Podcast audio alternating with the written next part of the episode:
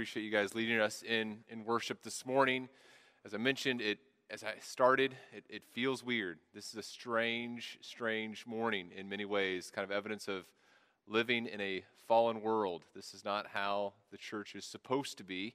And yet, by God's grace, this is some things, these are some things we're able to do this morning. This is also the first time, I believe, in the history of Bethany Community Church that we have had more people in the front than the back initially. So this is very, yeah, the laugh, the laugh sounds are the same. The laugh sounds are the same this morning with no one as with uh, a full group. So I, I felt as I sat down, I felt very off. I thought, boy, that just it just feels weird to be talking into a camera in an empty room. But then two things happened. One, the worship team began to sing, and it, it didn't feel off at all.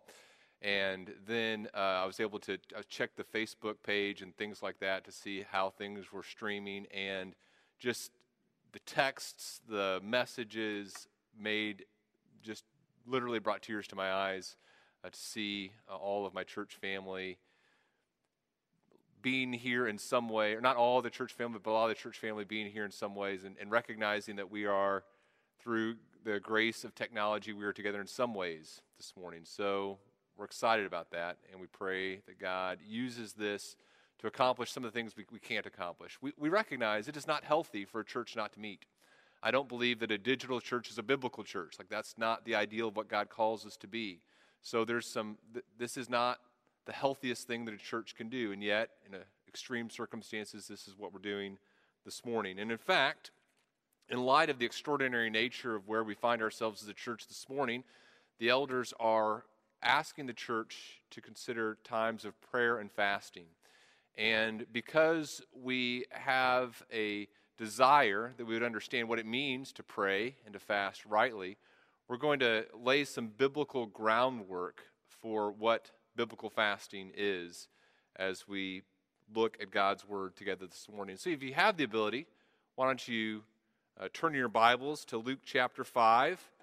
Luke chapter 5, and we're going to be looking at Jesus' words on fasting and we're going to be walking through this passage in a little bit of time together this morning. Let me read it and let me pray for us as we continue our time of worship this morning. Luke chapter 5, beginning in verse 33.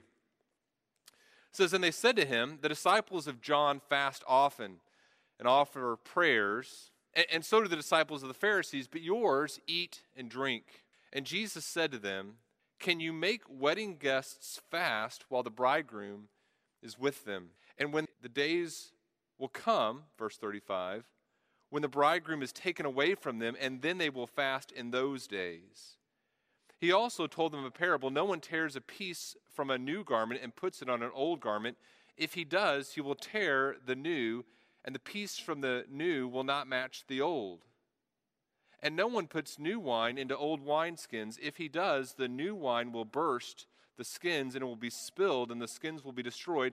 But new wine must be put into fresh wineskins. And no one, after drinking old wine, desires new, for he says, The old is good. Let's pray. Heavenly Father, we thank you this morning for your word. We thank you this morning for your church. And Father, we would ask several things of you this morning. We would ask that you would be with us in this time We pray that you would help us to, to grasp your word even as we're experiencing the communication of it in a different way. We pray that you would protect our church. Think of our, our immediate church first this morning, that the people who call Bethany Community Church their home I ask your special blessing on them. Lord, we recognize that, that not meeting together is not spiritually healthy. This is not what you have called us to do. And so we, we pray that by your grace, you would restore the ability for us to come together on a weekly basis to praise your name, to, to hear the word, to read the word, to pray the word, to see the word lived out through the Lord's Supper together, that you would allow us uh, to sing the word together. We, we pray that you would bring us uh, to the ability to do that again because we believe that is your will for us.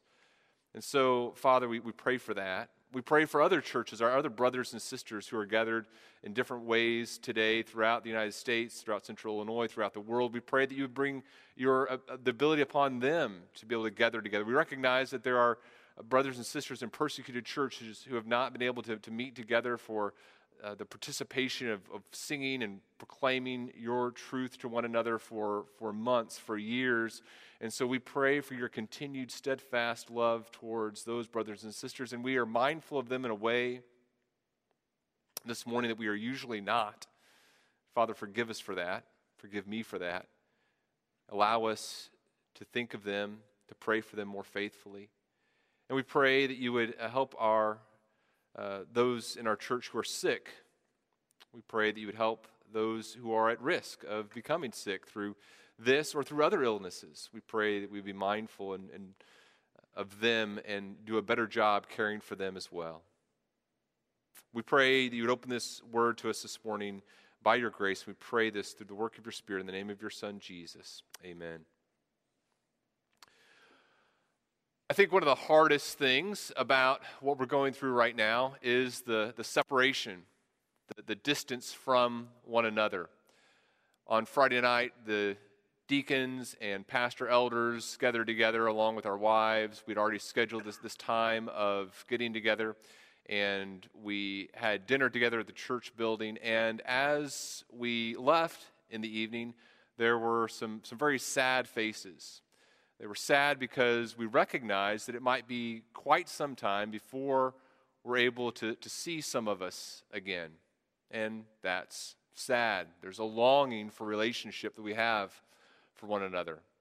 I'm a, as you know, kind of a more introverted person, and maybe you saw this this meme making its way around. You know, the meme says CDC. Uh, be sure to separate, quarantine, stay at home.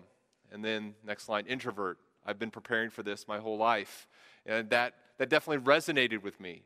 That resonated with me because I'm kind of a person who enjoys being at home. I enjoy being with my family. But I'll tell you this morning, I'm not feeling this way. This is not how things are designed to be. This is much for even an introvert, right? I long to be gathered together. Uh, someone in the band, uh, Dave said, someone said this line to him this morning, you're just preaching to the choir, right? Literally. Uh, that's, that's not how things are supposed to be. That's not how the church is supposed to operate. And this morning, I think we recognize the hardest thing about this is going to be separation, being, being divided from one another during this time. I believe this, and we're thinking about fasting this morning, thinking biblically about fasting. I believe that longing can be a good thing. The ability to long the ability to, to desire relationship, the desire to be restored in relationship, is a God given gift. Longing is a gift that God gives us to allow us to experience the, the type of longing that we should have for, for God. And that brings us to fasting. We're going to talk about fasting this morning. Here's kind of the, the main idea that I want us to think about this morning. Fasting is the feast believers partake in as they long for the return of their Redeemer. This morning, the elders are calling us to a time of, of focused prayer, of, of focused fasting. There doesn't need necessarily be fasting from food, as we'll talk about later. But, but what is fasting at its, at its essence? Here in Luke chapter 5, what we see is that fasting is actually a feast. It's something that we partake in as we long for the return of our Redeemer. We're going to talk about some ways to think biblically about what fasting isn't and what it is, and how we can engage in this as a church and that God could actually use this, this moment in our church history, this, this moment in the life of Bethany Community Church and the church at large, God can actually use this as a time for some profound things in our lives and the lives of others. So let's look at a couple principles about fasting here from Luke chapter 5. Number one, here's the first thing that I want to see, and, the, and these principles help us answer some questions about fasting. Number one, hunger is not heartache. This tells us what fasting is not.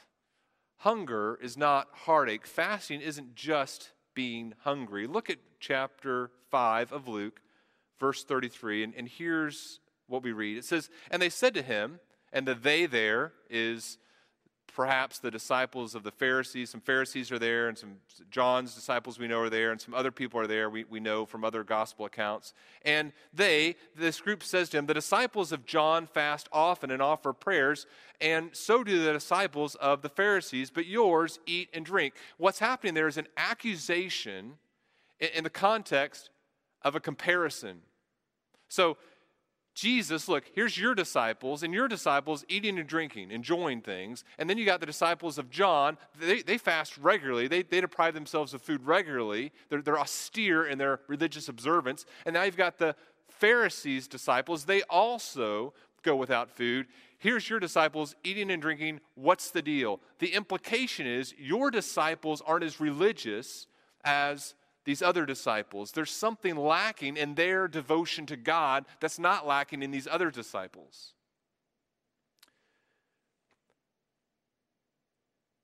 The accusation is that they're not where they need to be spiritually. Now, fasting at Jesus' time had become extremely legalistic. There were times you could fast, times you had to fast, ways you had to fast, what fasting actually meant. It become a very external, legalistic thing to do. Everyone knew when you were fasting by the things you were kind of publicly doing, by the clothes that you were wearing, by the expression on your face. It was not about the heart, it was about the externals. In Isaiah, Isaiah tells us that not all fasts are acceptable fasts.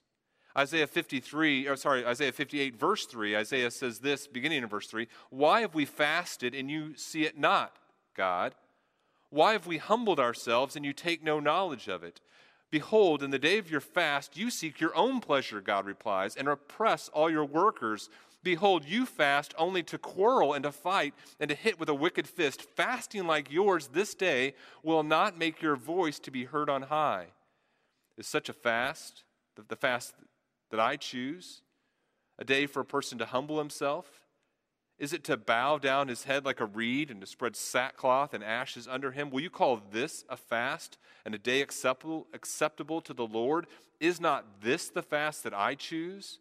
To loose the bonds of wickedness, to undo the straps of the yoke, to let the oppressed go free, and to break every yoke. In other words, what we see in Scripture is that fasting isn't just about austere measures that we take. It's not about just depriving ourselves of food or some other thing that we desire.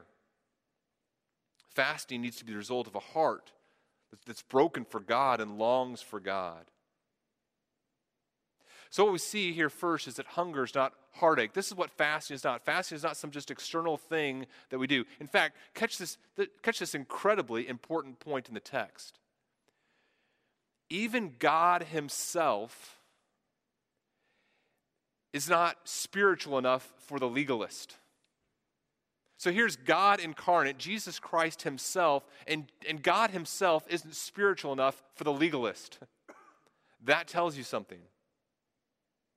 When you read your Bible, no matter how long, no matter how much you give, no matter what ministries you're involved in, no matter what clothing you wear, it's not going to be enough for the legalist.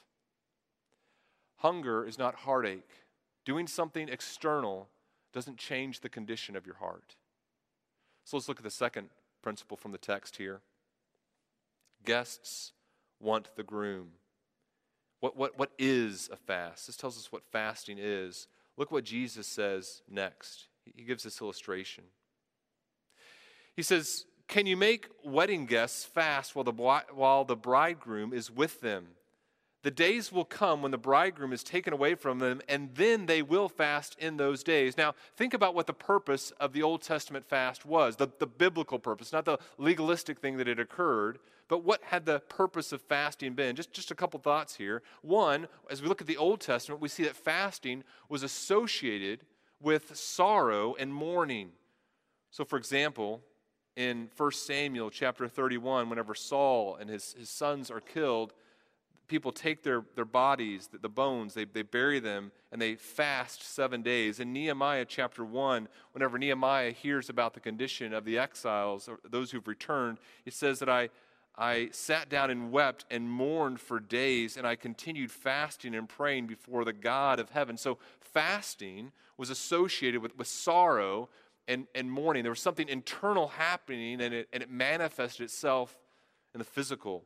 A second thing we see here fasting was done in conjunction in the Old Testament with mourning and repentance. 1 Samuel chapter 7, The people are declaring their intention to, to serve the Lord again. There's a time of national revival. The ark returns to the people. And it says that Samuel says to the house of Israel if you're, if you're legitimately, truly returning to the Lord with all your heart, then put away the foreign gods from among you and direct your heart to the Lord and serve him only, and he will deliver you out of the hand of the Philistines. And so the people do so. And then Samuel gathers the people together, and it says they gathered at Mizpah and they drew water and poured it out before the Lord. And they fasted on that day and said, There, we have sinned against the Lord. So fasting is a, an expression of something that's taking place in the heart, and it's often accompanied with repentance, with saying, Okay, here's here's the yearning of my heart to be in right relationship with God, and so I'm, I'm turning from my sin and back toward the Lord. A third thing about fasting we see in the Old Testament, it was often done in hopes of deliverance. Second Chronicles chapter 20 talks about how Jehoshaphat was, was afraid, it says in verse 3, and he set his face to seek the Lord, and he proclaimed a fast throughout Judah. So he's fearful, and he fasts, praying for God's deliverance. And that brings up another thing we see about fasting in the Old Testament. Fasting was done in conjunction sometimes with requesting something of the Lord. So 2 Samuel chapter 12, David is, is, is fasting for the health of his child.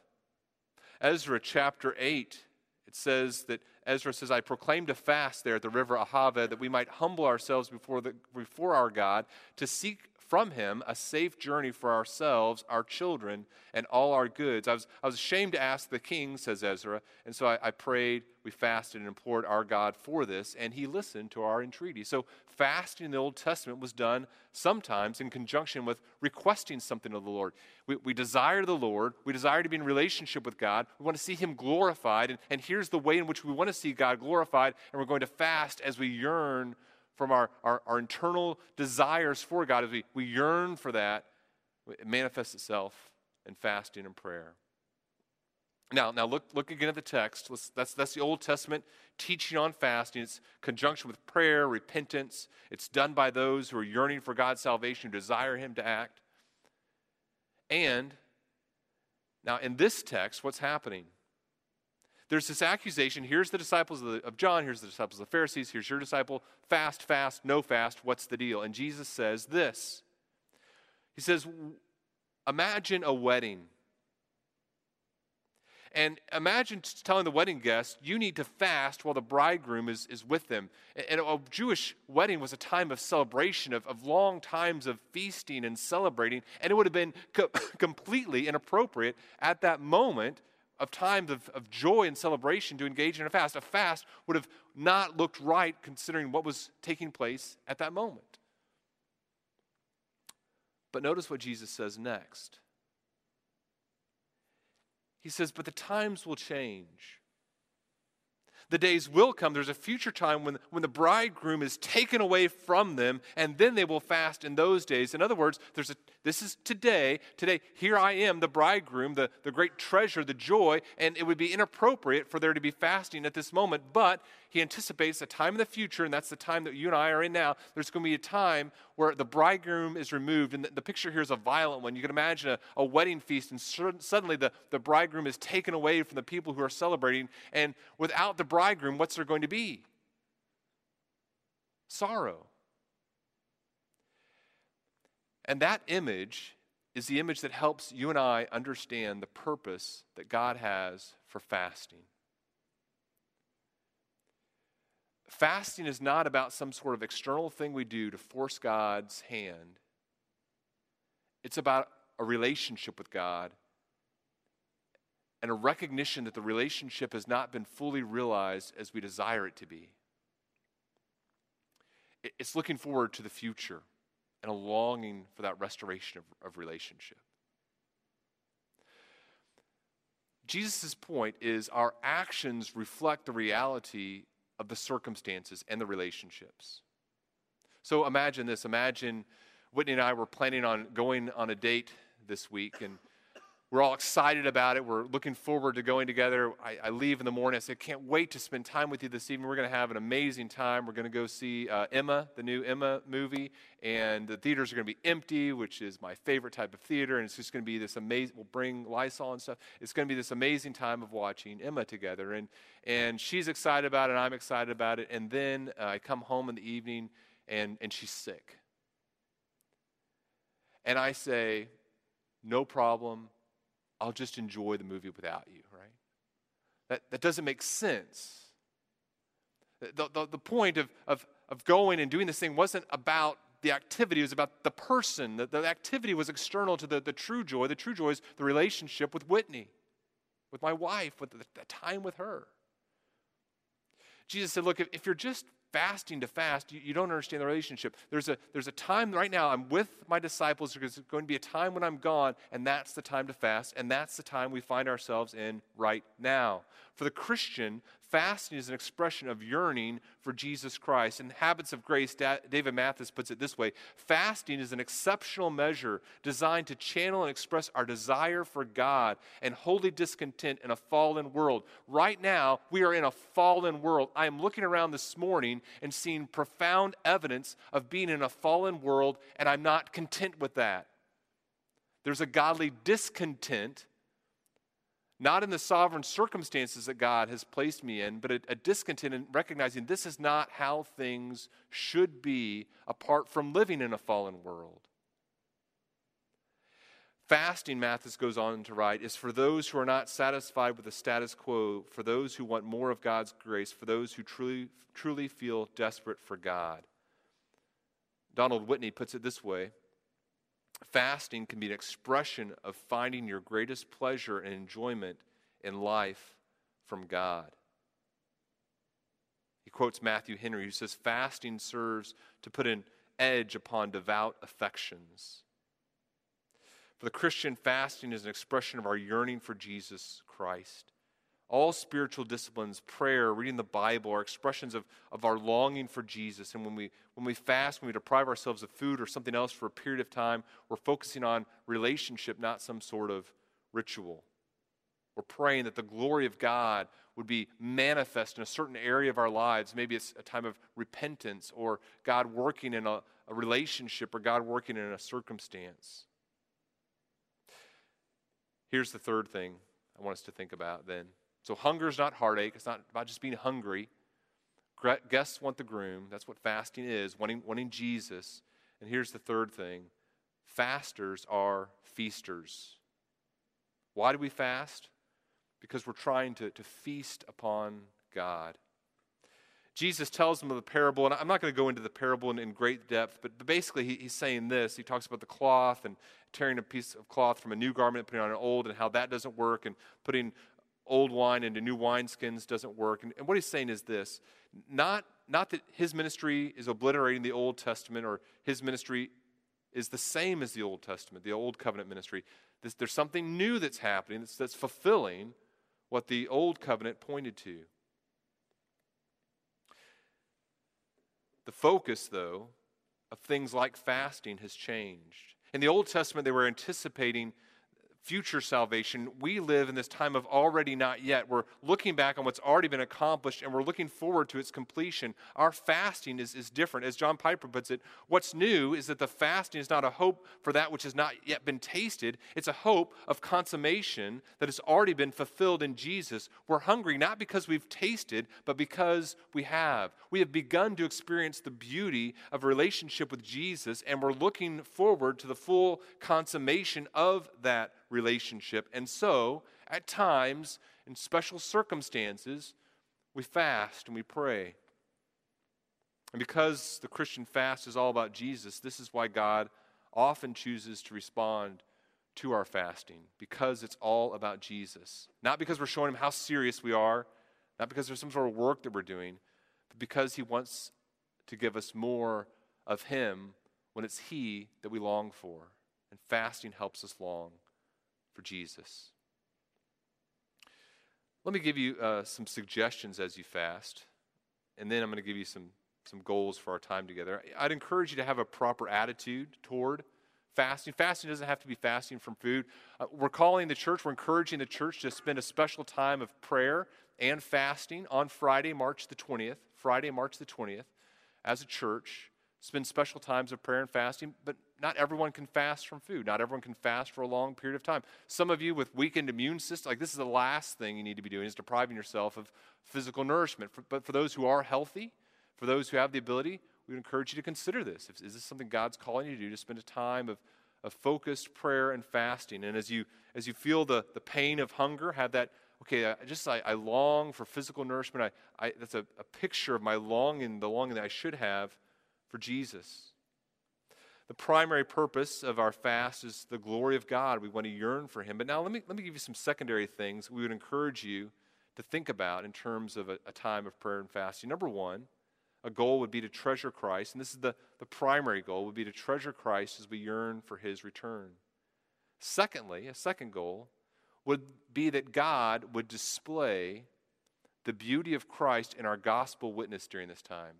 You and I are going to have some incredible opportunities with people to, to point to our hope in Jesus Christ. And we need to be in a time of special prayer that God would allow us to use this time to display the beauty of Jesus Christ in our gospel witness, to spend time of focused prayer praying for that. Thirdly, repent of our love for the world as we grow in our love for Christ. There are, you know, we were even talking this morning as a group about how, how concerned should we be about this, this illness and how dangerous is it and how dangerous is it not. And I think we can all agree that, that certainly illnesses are going to strike all of us at different times and in different ways with different levels of severity. And right now in our country, even besides illness, and we recognize that some people are going to be profoundly ill, there are going to be tremendous economic consequences that all of us face. And there are going to be some things all of us experience. There, let me put it this way there are going to be some losses that all of us experience. There are going to be financial loss. There are going to be perhaps some relational losses. There are going to be some job losses. There are going to be some profound things that we lose. And as we fast and pray together, let's ask that God would help us to repent of our love for the world and as He graciously takes some things from us, that would help us grow in our love for Christ. A fourth thing that we hope that God accomplishes us, in us through this fast, they would provide for the physical healing of our community. We do ask that our immediate community and our wider community that God would provide for physical healing. And then finally, that God would provide for the physical and financial needs of our church. We had actually thought about calling the church months ago, as we thought about this this month, we said, we don't, we don't normally do prayers and fasting. Maybe it'd be a good thing to call the church to more regular times of prayer and fasting. Maybe one of those things could be praying for the financial needs of the church as we get ready to approve a budget. Well, that, of course, has, has become more pronounced right now. We recognize that there are going to be layoffs, there are going to be people who normally go into work who are told not to come into work because there's no one there for them to serve or to do things for. So we recognize that there are going to be some severe physical, financial needs of our church as a body and Uh, individuals within our church. So let's pray and fast for those. We fast, we deprive ourselves from things that God would normally say are fine to have. We, we do so not to force God's hand, not because we don't trust God, but because we do, because we yearn for a deeper and fuller relationship with Him. He is our ultimate So, a time of fasting is a time of depriving ourselves. A time of prayer and fasting is a time of depriving ourselves. But it's not a time of depriving ourselves without something to sustain us. Fasting is actually a feast. It's a time where we feast upon God Himself. Fasting is the feast believers partake in as they await the return of the Redeemer. Let me pray for us as we get ready to, to close and singing here. Heavenly Father, we recognize your incredible kindness and grace upon us and upon our community. We recognize that, that where you have brought us this morning is a, is a sign of your grace. You have forced us out of our, our normal routine to cause us to think about things we wouldn't normally think about. We pray, Father, that we would be faithful to do these things well. We pray that you would provide us with, with opportunities to care for people we wouldn't normally care about. We, we pray that you provide us for opportunities to share the gospel with people we wouldn't normally share the gospel with. Lord, as you shake us from our normal routine, we pray that you and your grace would cause us to love you more and to love others more, to fulfill the Great Commission more and more in our lives. We pray for healing for those who are sick. We pray for provision for those who are suffering. We pray that we would be the instruments that you use to meet the needs of others. For those who are too sick to get out right now, we pray that you would give them patience. We pray that you would help them to be faithful to spend the time where they are away from other people in faithful prayer. Father, we anticipate that you're going to do amazing things through this time. We anticipate that you're going to use this time of, of focused prayer as we have less on our, our calendars potentially for some of us. We, we trust that you're going to use that time of focused prayer to do amazing things in our community today and throughout eternity. We trust you for that, and we pray this in the name of your Son, Jesus. Amen.